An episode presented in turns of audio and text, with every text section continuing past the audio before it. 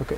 Uh, olá a todos, estamos cá para o regresso das conversas balneário finalmente depois de, de, desta, desta pandemia que nos afastou da, da possibilidade de fazer estas conversas em presencial.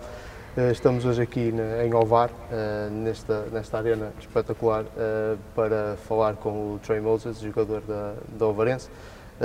é conversa de balneário habitual, ou seja, já, já, quem segue já conhece, quem não segue vai ficar a conhecer estamos, uh, vamos ficar a conhecer um bocadinho do, do, jogador, um bocadinho do homem e um bocadinho também do que hum, situações mais ou menos uh, extra-jogo que, que, que, ele nos queira eventualmente contar. Uh, como é normal e à semelhança do que aconteceu com a entrevista do Travante, deste ponto em frente vamos falar em inglês. Com o Travante não fizemos isto, mas provavelmente esta vez vamos pôr legendas para, para toda a gente poder acompanhar. Uh, portanto, muito obrigado, já sabem, a treta do costume das subscrições e tal, se der, ajuda, ajuda sempre. So, uh, Trey, uh, first of all, thank you for, for, for sitting down with us and talking a little about your experience. Um, we always start, like I told you before, by giving you the opportunity to tell us who you are, where you come from, and how everything started to you as a, as a player. Yeah, so I'm from Louisville, Kentucky, uh, in the States. Uh, I've played sports my entire life. My dad got me into basketball and American football. Um, and then from there, I kind of, those are the two sports I really stuck with.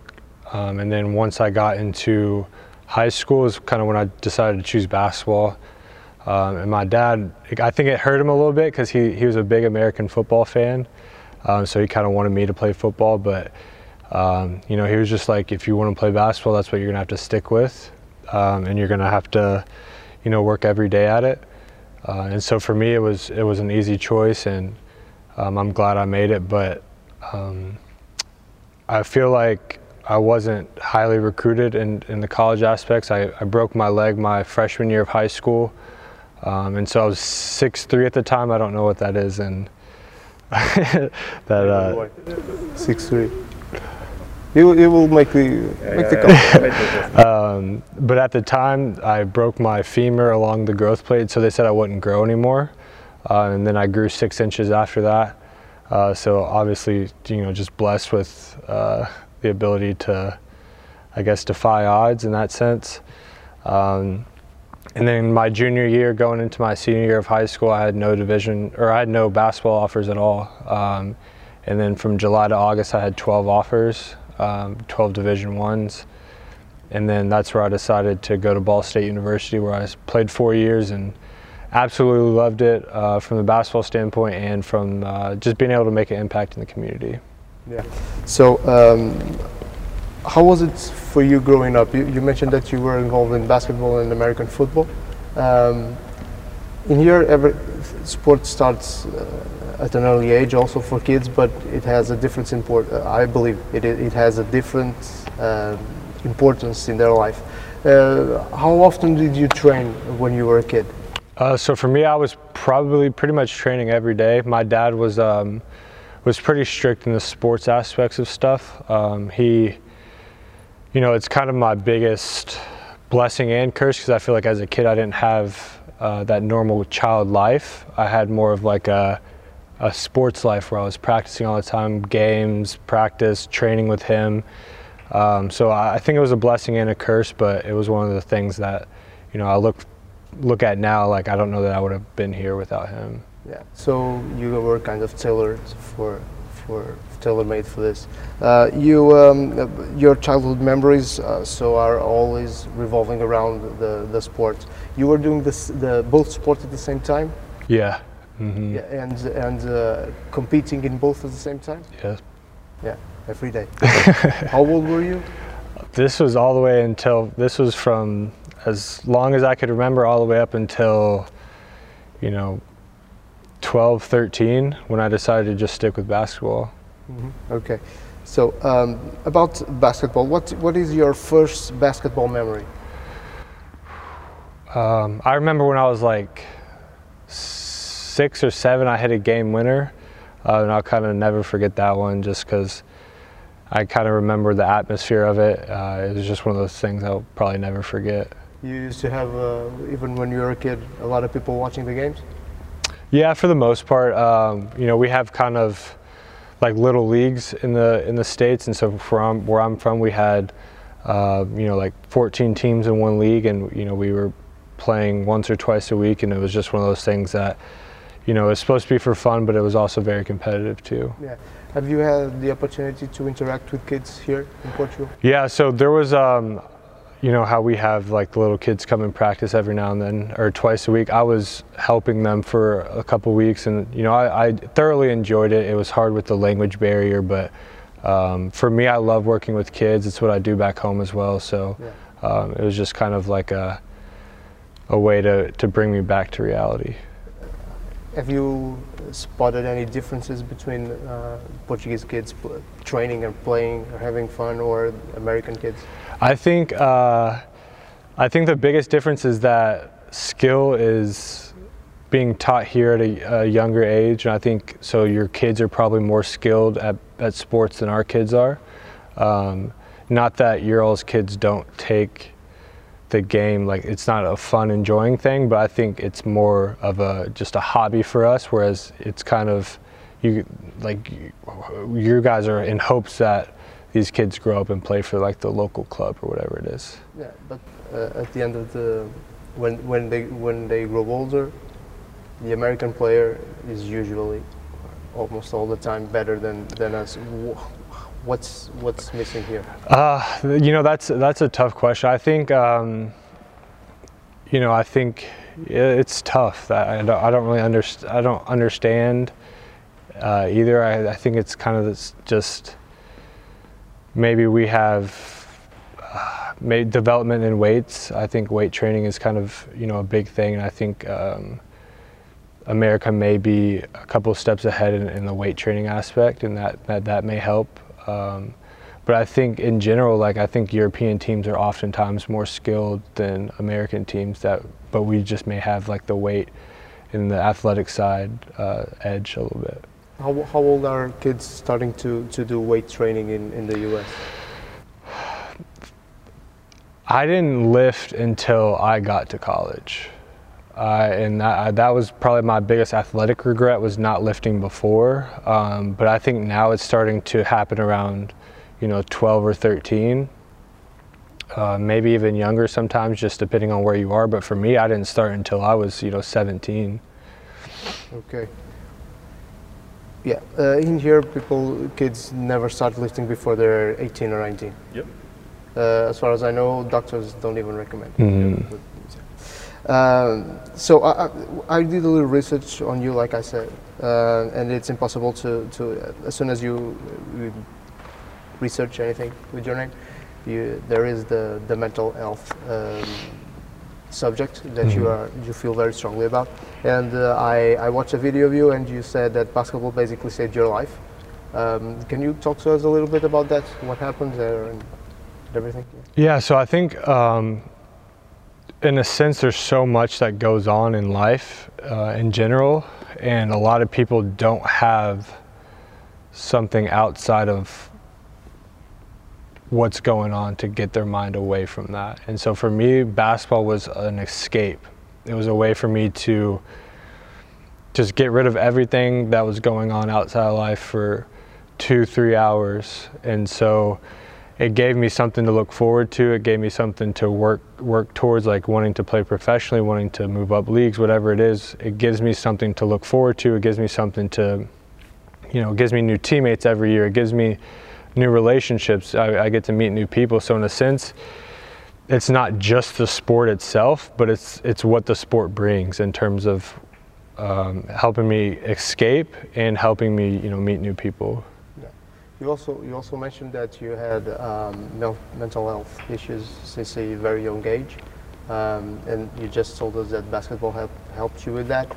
And uh, today you kind of um, have a lot of work on that area like uh, telling everyone your story and the thing that happened with your friend Zach Hollywood.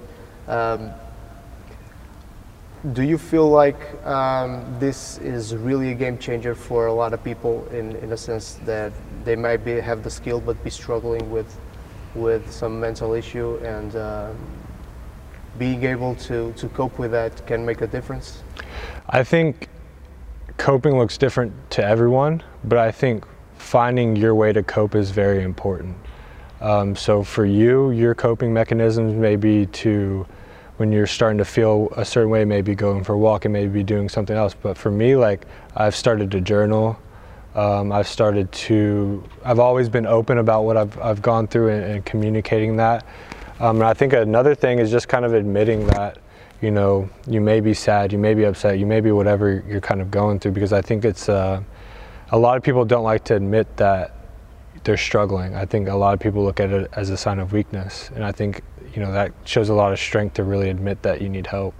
You think that um, th- there is obviously a lot of work to do in that area, but uh, have you ever here in Portugal had the opportunity to talk to someone about that and to try to make a difference in someone's life here? I've actually I've talked to quite a lot of people um, about mental health. Um, uh, checking in on people to see how they're doing. Um, I think it's it's been awesome. It's been an amazing opportunity to be able to impact lives in another country um, in that way. And um, all these people know that you know when the season's over, they they still will always have me. I'm always here no matter what. So I think it's um, you know it's been a blessing for sure. Yeah, it's very important to know uh, that that people have someone to who can who can to whom they can reach out. Mm-hmm. So, and uh, on social media, do people usually uh, reach out to you and tell you that they're dealing with something and, and you're able to help out them out or? Yeah, so that's typically how it goes. Um, each each Monday, I do like a mental health check on Instagram, and so anyone that kind of I, I say, "Are you good? Are you unwell?" And anyone that votes unwell, I always check in on them. Um, so I could have 40, 50 people say unwell, and I'm going to sit here and message every single one of them and have a legit conversation with them and, and talk to them and let them be heard. Because I feel like that's a, what a lot of people want is to, to, to be heard. I think a lot of people listen but don't actually hear. Um, and so I just want those people to really be heard. Yeah, so we're, we're leaving Trey's uh, Instagram here to, in order to help maybe someone. Um, well, we will change the subject a little, a little to light up the conversation. So you came to, to Europe two years ago, uh, right before uh, COVID struck. Mm-hmm. Um, well, uh, it was unfortunate, but uh, how are, are you coping with, with everything? Uh, you come here probably alone. How are you dealing with, with things? First in Bulgaria, which is a completely different country from yeah. here. Uh, how was how was things in the beginning? Um, it was tough. You know, my first year not really knowing what I was looking like what I was getting into. I didn't really have anyone older than me that kind of showed me the way or told me how it was going to be. Um, but I was I've been blessed with having great teammates in both places I've been. I think um, being here and having a club that's so supportive, having a coach that's so supportive, um, having fans that are so supportive, and, and, kind of a city that has your back. I think it's been awesome. Um, I've had moments here, but um, I've been able to be open about you know the things I'm going through. I have uh, great teammates that I'm able to talk to, um, so it's just been it's been a blessing to have people in your corner that you know will have your back. Yeah, but how was it like when you got to Bulgaria at the beginning? Um, did you feel uh, how was the the the support that you had there as a, as a club, as a team? How, how did the things work out for you? Uh, so I didn't feel as much support from them as I wish I would have gotten. I feel like my teammates always had my back, and kind of when we when we parted ways with each other, my teammates were very upset that they let me go. Um, and that's one of the things that it's a business, and so you kind of have to understand in a sense. But um, I feel like I know anywhere I go, like I make those relationships with my teammates, and, and they know that I always have their back, and, and it's vice versa. Um, but from the club standpoint, I feel like they didn't really have my back as, as much as I wished, and um, I gave everything I could to to them, and that's all I can. You know, at the end of the day, that's all I can can have. But um, you know, it, it, was tough being there. Uh, and, and not really feeling that support and feeling like every single day was uh, I was being watched in a sense. Um, but at the end of the day, like I, I, handled, I did what I could. I was the best teammate I could be, and you know. How long did you stay there? I was there from August until January. So, um, How was when you left? The COVID situation was just getting starting, probably, or COVID hadn't even yeah COVID hadn't even been really talked about. Um, so I came back and then I went to Australia in March, and that was kind of like when COVID was first starting. Um, so I landed, and two days later, our our season our season in Australia got postponed, and then it was like three or four days later it got canceled. So I was in Australia for maybe eight days before I got sent back because of COVID. So that was you know tough, especially because like um, Australia is like one of my dream places. I always wanted to go, but you know it was it was cool being there for the time and you know kind of look forward to it. so you went to there again. to play. Yeah, mhm. Never happened. never And You came back to the states, Yeah, and then there was the opportunity to come here. yeah. How did that come up? Man, it was um, it was I think it was like my agent had talked to me about going back to Australia, like this year, 2021, um, and then there was rumors that they weren't having imports, um, so it was like you know, I think Europe may be the best route because I hadn't played since December, and so to wait until the following March, and if they don't have imports, and it's like I'm screwed basketball wise. Um, and so it just so happened there was um, a couple teams that were interested, and then um, and then here, and you know we felt like from the league aspect um, that it was this was best for me for the opportunity, and it was a great country. Um, for me, like I love being, I don't like being cold, so it's not really cold here, um, and then to live by the beach is awesome too. So we come here. How was how were your first impressions of the, the country and the city and, and everything? You know, I, I loved it. I really did. I still love it now. Um, I could just feel the support from the fans as soon as it announced that I signed. Like having fans DM me, uh, follow me, like all of that was awesome. Um, I think it's just one of those things. You know, you get here, you're kind of nervous, but um, from all our all of our coaches, all of the you know the president, I think it was uh, it was clear that they had our backs, and um, you know, I look at it now. We've made it through a whole season, and uh, you know through COVID. So Yeah, you never had the chance to play with, with the crowd here. Yeah, it's completely different. Um, I believe.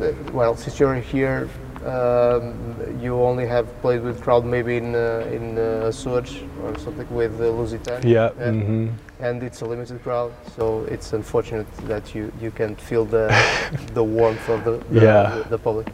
So uh, about the city, what what sh- what is the the, the oh, está-me falhar agora. Tá a ver. what what is the most interesting thing about the city here?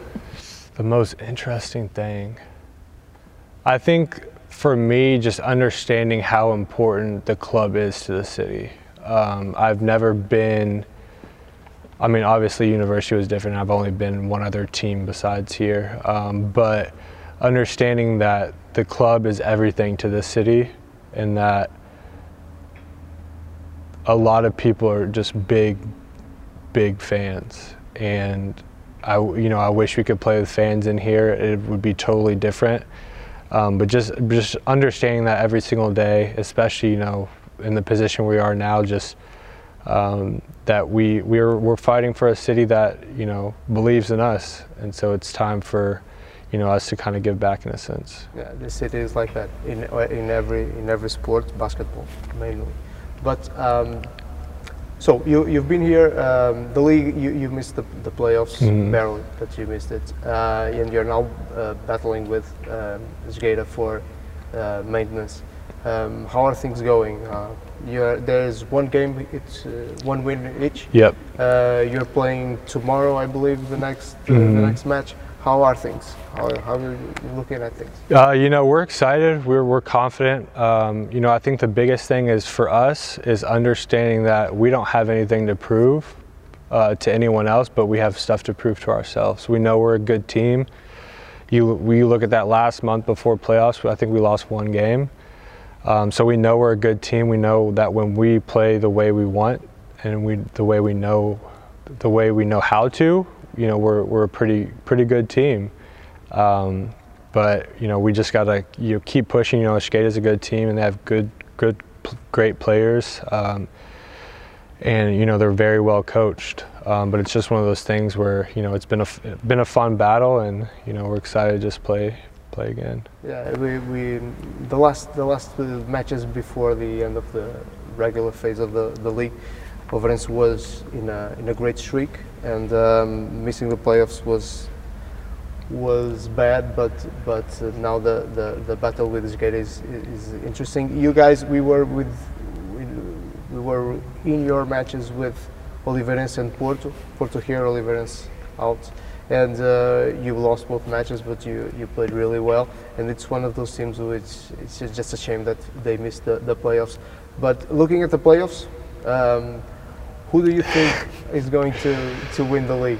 Oh man, um, I think it's going to be Sporting. Uh, I think that's an easy, safe pick to, to make. Um, but I think a, a, dark horse could be Oliveirense. I think the position they're in, in terms of which side of the bracket they're on, mm-hmm. I think they can make a good push. Um, and you know they're a well-coached team as well and have great players. But I would probably say Sporting.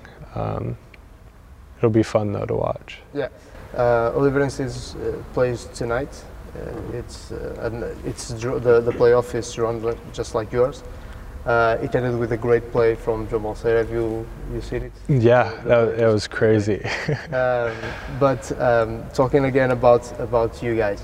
So um, Orange is battling with this guy. It's a very interesting uh, match. We're getting to the to the point uh, where maybe the crowds are coming back to the to the venues. Um, I'm not obviously not going to ask you if you're staying again for the next season, but um, it's something that you will um, look forward to one day playing in the, in this city with people watching you, the people that you just uh, talk very really good about. Yeah, you know, I I love it here. I really do. Um, my teammate Brock, who I'm probably you know closest with in general, he's one of my best friends. We've talked about it, and you know wanting to maybe come back here one day and whether it's next season or after like um, i think what i bring outside of basketball is just as big as what i bring you know on the court. And i think that the combination of both is great for a city like this who um, not saying that people look up to me but a city that or having a guy that people could look up to especially outside of basketball and kind of inspire the youth and, and want to be there for the kids and, and everything. And um, I, I would love to be back here one day. Yeah. So you think that this this being the uh, very small city kind of helps in that aspect? You feeling more um, how do you say it? Uh, welcome. Welcome, feeling more welcome inside the. Yeah, community? I definitely, I definitely agree with that. Because in college it was that way too. Like I was in a small city, and Ball State was my city. So I feel like in a sense, Ovarense is the city here and has a ton of fans and, and they're very loyal fans. And so to have that and, you know, to be able to, to go to the mall and have fans come up to you and talk to you, I think it's just awesome. And um, in a sense, I just want to inspire, um, you know, maybe a kid who um, kind of looks at my story and is like, wow, like, you know, that's who I, you know, want to play like, want to be like when I get older. So, you know, I love that. Um, so, I, you know, I think this is a great place to be in terms of that too. So we were just talking about the the city. We'll keep on that subject. Um, you you probably walk around the city a lot in your free time or something. Not that we are uh, the, the, greatest time of our lives to do that, but the what is the the your favorite place in the city? Oh wow, my favorite place. So for me, we live right uh, right next to a school, and so for me, like what I love to do is I love to teach and be with kids. Um, so just walking outside before practice every day and hearing the kids play outside, like I think that's awesome. Not that that's, that's my favorite place to be, um, but it kind of just takes me back to the kids I taught. So I, you know, I love that. Um, I think you know in Furadouro the beach is awesome. I think that's always a. Yeah, should have known the beach ten years before. That's when there was a beach. Yeah. There's not. That's okay. yeah. So. Uh, uh, uh, about about the the city. Uh, have you? No, I, I was going to ask you about your favorite places like restaurants or something, but probably uh, me and Brock go to Bamboo and Mr. Pizza quite a bit, so I would say those are probably Everyone the. Everyone goes to Mr. Pizza I would say those are probably our two favorite places. About Portugal um, and the city, if you if you want to, have you have the opportunity to know a bit about the country? What do you? Uh, you know, not too much. I, I know a little bit. Um, you know, uh, one of our teammates took us to Porto probably in December, um, and that was a you know a really good trip um, and a chance to to learn a little bit and see the sights and stuff. So that was really cool. Portugal is great. Never been to Lisbon. You told, me that. Yeah, you, we- you mhm. guys are kind of privileged and but at the same at the same time not so much because you get to travel all over the country but maybe not sightseeing Yeah. but Lisbon is also fun and you should try it but uh, about uh, about uh, Portugal still um, can you talk a little about uh, a little Portuguese already or not? Uh, you know, I know a couple things. Uh, I know how to probably count to 10. Uh, I know a couple not so good words. Uh, normally are the usually are the first ones you learn Okay. um, go- have a good bon dia, uh, bon noite. That's probably it. There's probably a couple things I'm missing though that'll come to me after, and I'll be like, "Dang, I should have said that." One of the things that I, I never, since starting this this adventure that we have, I never noticed it before, and not having the crowd allowed me to understand is that all the teams they mostly talk English to each other during the match, uh, and maybe that's the reason that you guys don't talk uh, Portuguese more. Uh, in Bulgaria, it was like that. People always talk, talked English. Yeah, our team, st- or my team, talked English. Um, there will be, I mean, there's sometimes where I'll, you know, on court where I'll say like fika, which is stay or switch. I can't Yeah, remember which one it is. Um, so there will be a couple of times where I'll talk to the Portuguese guys in that way, but for the most part, like it's English. Bulgaria was the same way, where it's mostly English. Um, but you know, I think it's definitely a blessing that you know most of the guys do speak English, and we're Uh, talking about the game again, I forgot to ask you a couple things before. Um, being here in Europe, um, you have not been around for a lot of time, but um, about the referees. We, one, in one of our first episodes, we, uh, we, we interviewed uh, José Barbosa, Oliveirense's captain, captain, and we asked him about the referees, the difference between the referees in Portugal and in Europe uh, the communication and everything. Well, with you, with your experience in the United States, what are the differences between the, the American referees and the Portuguese referees? Oh, that's a good question. Um, I think. I hope this doesn't bite me in the butt. um, you know, I think at times the Portuguese referees tend to protect the better players, and I think at times like it's very clear. Um, and sometimes even the better teams, it's that way. Um, in the United States, at least when I played, like it was a, a little more fair. Um, there will be some players where, you know, they may have their third foul and a ref doesn't call a foul, so they pick up their fourth, which I think that you know is is understandable and very um, and a, a thing that's very common no matter where you're at.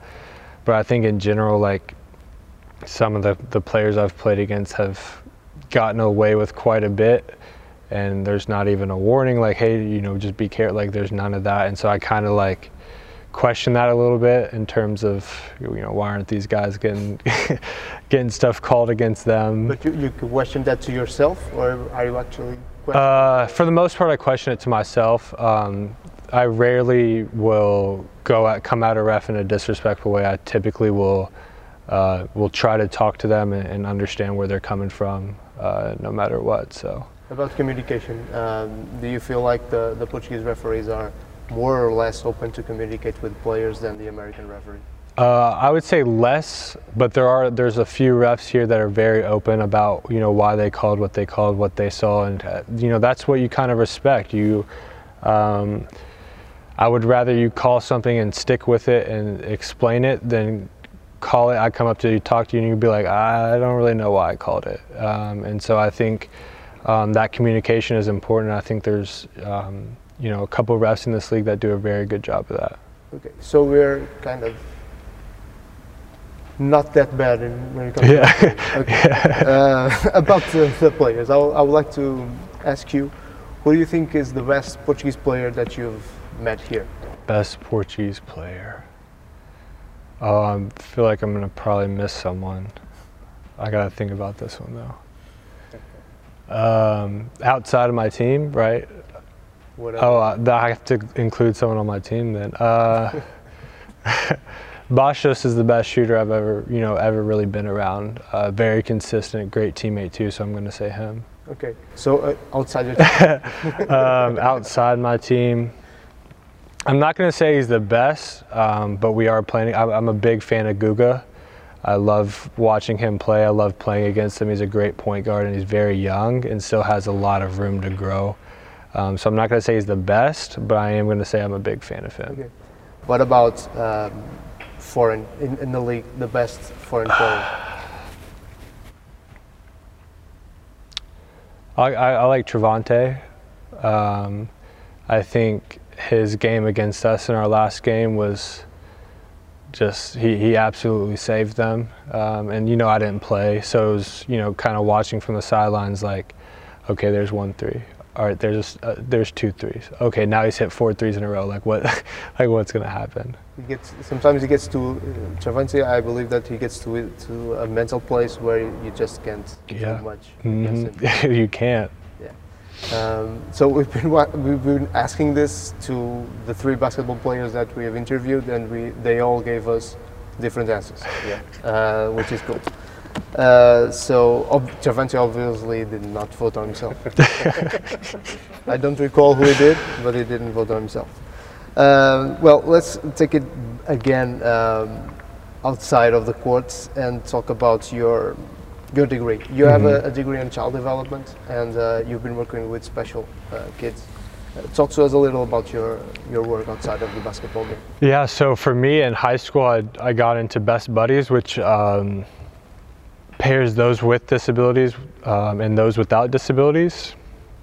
And that's kind of where I got my passion. There was uh, about three kids who really, for me, started my journey um, to wanting to make a difference in the world for them, and that's uh, Corey, Blake, and Ellie. And um, you know, it, it was an easy decision. I had never really been around people with disabilities, so for me, like that was a game changer. Like I think we look at people with disabilities as just being different, or you know, like whatever you you know. There's so many um, stigmas around them, and they're the happiest people you'll ever be around. They're very strong. They can do everything that a normal person can do, and so for me, I wanted to make that known. I wanted to end that stigma around them. And so I actually went into college with a special education degree, wanting to do that. Um, things quickly changed when I realized that getting that degree would be super, super hard. And I'm not that I'm dumb by any means, but I'm not the smartest in terms of school. Um, so I went with child development and fell in love with the idea of becoming a preschool teacher uh, for kids like under the poverty line, for families under the poverty line. So that's kind of what I want to do. Um, and then I host basketball camps for kids with disabilities. So um, I'll have you know anywhere between 40 and 50 kids with Down syndrome, um, and kind of just teaching them the game and, and letting them show off their skills. I- I've worked with, with special, not just kids, but also adults before. And don't you think that despite their being able, like you said, to do everything normal people can do, just maybe at a different pace, don't you think that when they achieve something, they find they they find much more joy in it than the Mhm. average person? Yeah, Yeah, it's just like that. Uh, okay, so you, you probably have your retirement figured out. uh, Like you're going to do this after you play, Mhm. after you finish playing. yeah, that's what I want to do, or I want to um, work with the NCAA and uh, and really help athletes tell their stories um, because I was given a chance to tell my story in a sense, and um, but I feel like I had to do that on my own, um, and so working with the NCAA and trying to help other athletes tell their stories. Talking about the NCAA, you, you got the Inspiration Award from the NCAA. Can you talk to us a little about that? About that? Yeah, so it's a you know it's an award given to someone who has gone through tragedy and um, overcame that and inspired others. And so for me, like everything I went through, uh, you know, it's awesome to get that award. Um, but I, I, that's just what I want to do every day is inspire one person. And I feel like if I can inspire one person, then I can change the world. Because then if I inspire them, they're going to inspire someone, and then they're going to inspire. And so it's like that trickling effect. Um, but I know each day that, um, you know, I may inspire more than one person. And so that's kind of, you know, definitely a blessing.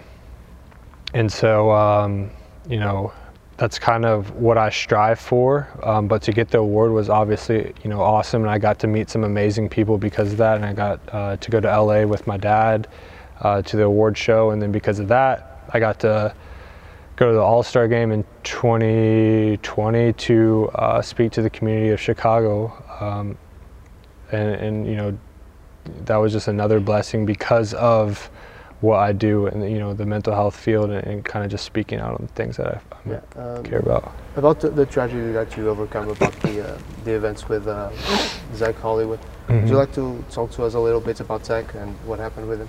Yeah, so um, my sophomore year, Zach was a freshman. He ended up redshirting, which means he wasn't playing that year. Um, but we got super close. He he was very passionate about uh, kids with disabilities as well and so because of that we i feel like we just connected. And there were so many things outside of basketball that we connected with as well. Um, and so we pushed each other on and off the court to just be better. Um, and so you know that was like a brother to me. My um, junior year um, my birthday is august 21st so I, we had some people over uh, to celebrate. And then um, he hugged me goodbye, said, I love you. Uh, I went to bed shortly after. I woke up with four calls um, and two voicemails. Um, I had class that morning, and so for me, I always got up about 15 minutes before class and kind of rushed to class, even though that wasn't the best idea. Um, so I was just kind of texting him and trying to see, you know, what was up, but I, it was still early. Um, we had our first team meeting that day, so um, after my second class, I still hadn't heard from him, so I went to uh, our other teammate, Kyle Mallers, who's actually with Lusitânia right now. Um, great guy, um, but he took me over there. I walked in his room and I had um, seen Zach. Um, he had taken his own life, um, and so you know that was tough, tough to deal with for sure. Was that was that an inspiration for you to start um, helping people on your Instagram, like you talked? Yeah, so that you've been doing before? It was something that I had been doing before because um, you know I I had dealt with mental illness since you know I was 11, 11 or 12, and it was one of those things where my freshman year I kind of got long story short, I, I got a big following of followers on social media. And so it was like, I can use my platform to help others, or I can be selfish in a sense and not use my platform at all. And so I decided to use my platform to help others, to be there for others, and to kind of stick up for people who don't always have a voice. And so I was kind of always doing that. And then once Zach uh, had taken his life, it was, you know, that much more because I feel like I have two mental health stories. I have the story of me and everything I'd been through, taking my own life and, and everything. And then I have this story of Zach who losing someone so close to me, um, taking their own life. Did you know that he was going through something? Um, in a sense, I did. Um, you know, but I, I, always tell the story. The my on my birthday, I you know it's one of the best memories I have of, in my life. Um, I remember looking over and he was the happiest I'd ever seen him, and that right there like made my entire birthday. Um, and so the in the the way it came about, it was very you know it was very shocking. Um, so I, it was very unexpected. Um, but you know I, I, definitely knew he was going through different things, and and everyone you know can say it after, but I just wish I would have been there a little a little more. Okay. So the to the trivia part of the uh, of the podcast, we I had uh, a couple of. Uh, questions here. Some of them are not questions. You just have to give an answer, and maybe if you want, or if I feel that it is, it is important, you can uh, elaborate a little bit on on some of them. So um, let me see where we can start here. Um, well, we, we, can start with, with this one.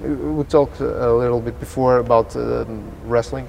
You told me that you were a fan, or at least uh, used to follow it. Uh, tell me, um, The Rock or Stone Cold Steve Austin? Oh, The Rock for sure. Yeah, why? Uh, I feel like this is going to sound cliche, but I feel like just The Rock because we kind of look alike in a sense, like seeing like a mixed Yeah. wrestler um, who was so dominant. Like I feel like everyone like me looked up to The Rock more than. Um, you used to watch this before. What What was the the last match that you remember watching? Oh, the la- It's funny because I watched the. I think it was the 2008 Royal Rumble probably a month or so ago on YouTube. So it was like so weird, but I was like, I think I'm gonna watch the Royal Rumble right now. Who So- won the, the 30? I, I don't remember.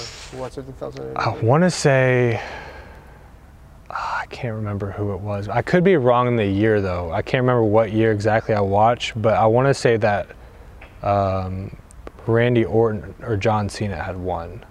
I believe that 2000, 2008 was in the Madison Square Garden. If it was at the Madison. At Madison John Square Cena. Garden was John Cena because he, he returned after Yeah, Yeah. the shoulder, time. the shoulder. The sh- shoulder injury. He was supposed to take like six months and he came back. Yeah, yeah, Probably was that.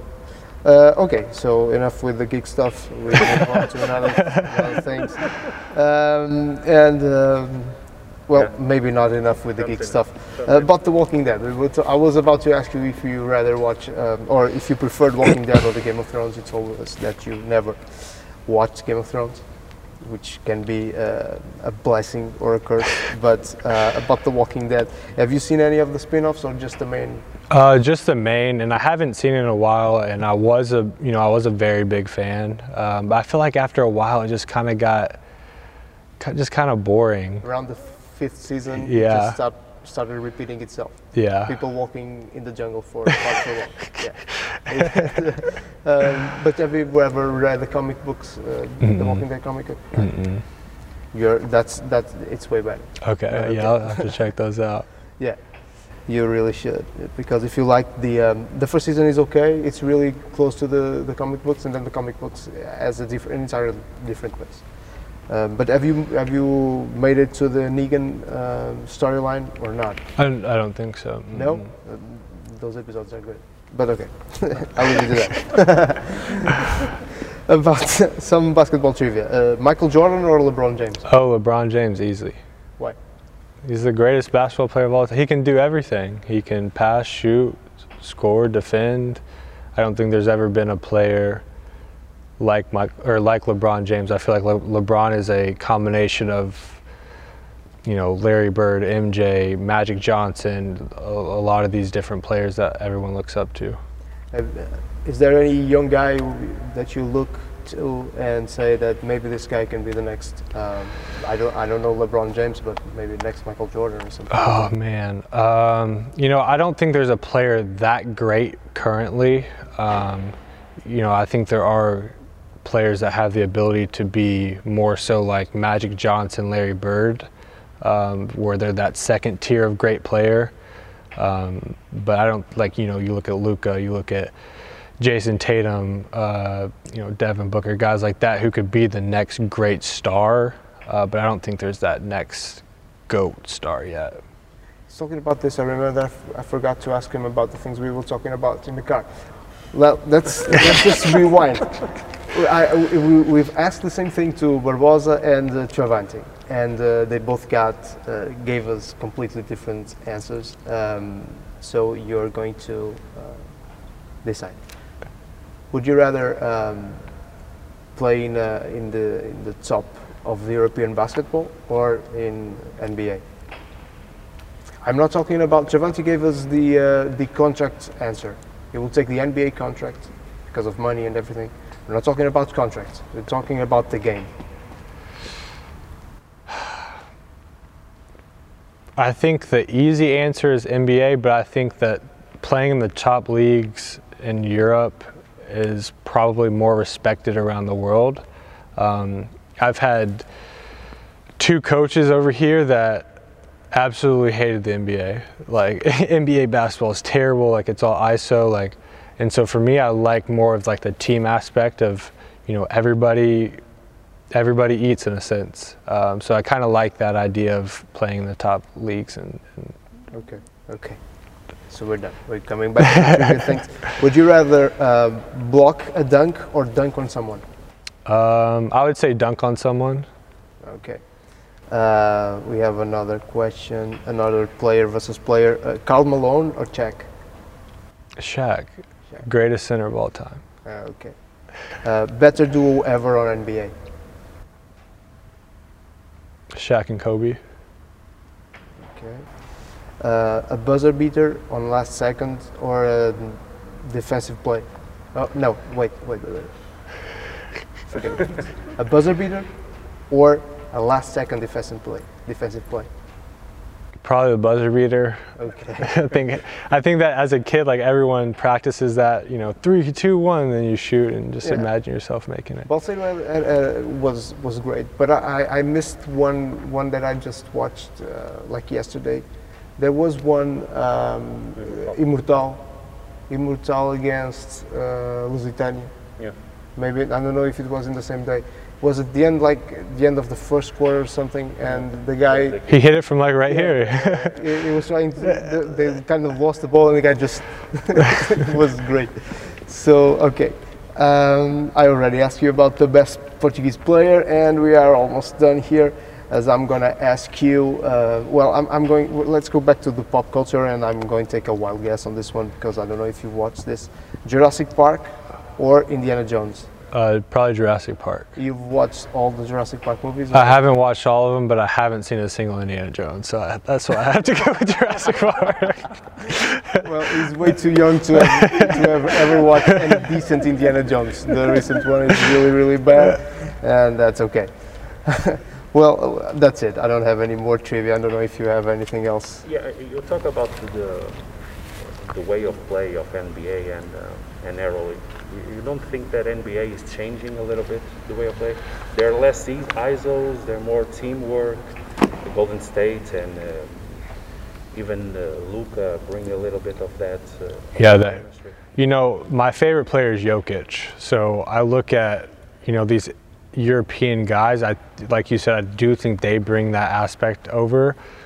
I think the best teams also have great team chemistry, but I think if you look at the teams who aren't so good, I think it's because of the ISOs and because of that. Um, but I think if you know you look at the teams that are consistently the best, um, it's because of you know sharing the ball and uh, you know in a sense everybody eats. Yeah, but, but even in the, in the ISO situation, you, Look, you- Espera aí, queres vir aqui falar ao... No, no, no. that's uh, even in the ISO situation, you, you have the, um, the example of LeBron James. He, he was a four-time to the NBA Finals with the Cavs, and two at least it was one-man show. So uh, you think that that kind of play will disappear in the NBA, or do you think that the, uh, that kind of play uh, plays that one guy lead the team and lead the team to the, NBA Finals? You, you you think that will that it will disappear? Uh, I don't think it'll ever disappear because of how great our players are becoming. Um, I think that you'll always have probably one to three guys who are absolutely great. Like you look at the Nets right now, I think that becomes more of what basketball becomes in terms of having a great scorer and like Kevin Durant, having a guy that can score and, and pass like James Harden, and then having that third wheel who's still as good as the other two and Kyrie that can do absolutely everything on the court. I think that will become more of what basketball is surrounded by great role players rather than become solely, you know, kind of team. Yeah. Your uh, one last question. Your team at the NBA, which which were Uh, the Timberwolves. Timberwolves or Kevin Love and all the thing. You, you talk about it, the mental health, and uh, Kevin Love was, was one of the first ones that Mhm. that came forward. What do you think uh, now? Uh, there is DeRozan, uh, even John Wall, I think.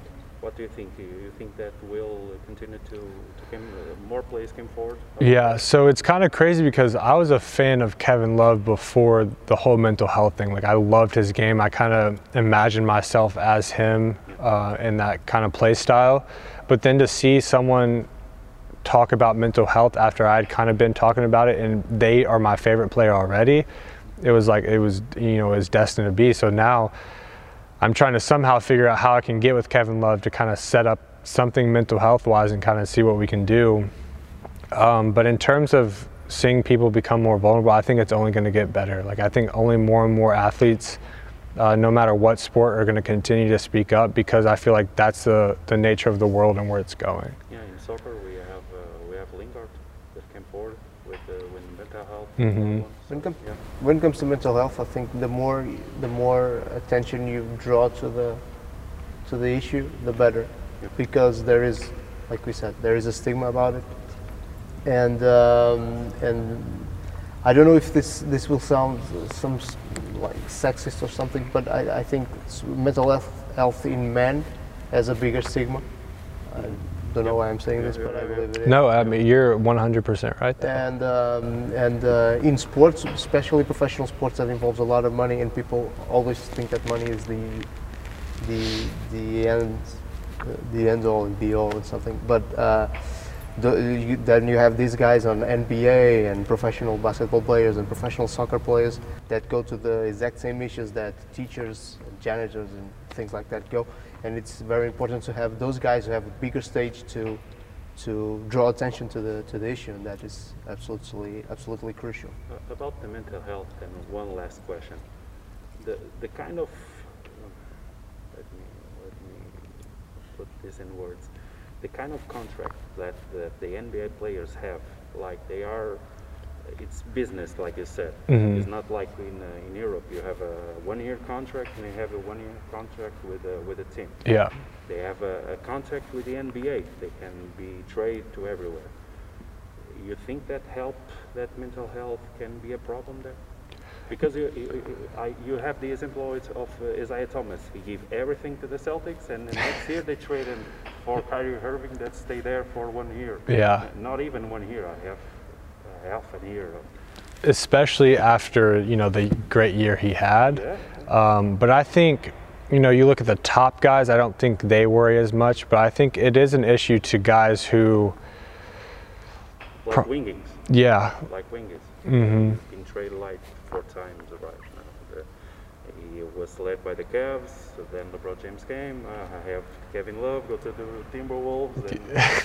Uh, you, you think that it's a problem, the, the business of the NBA, the business aspect?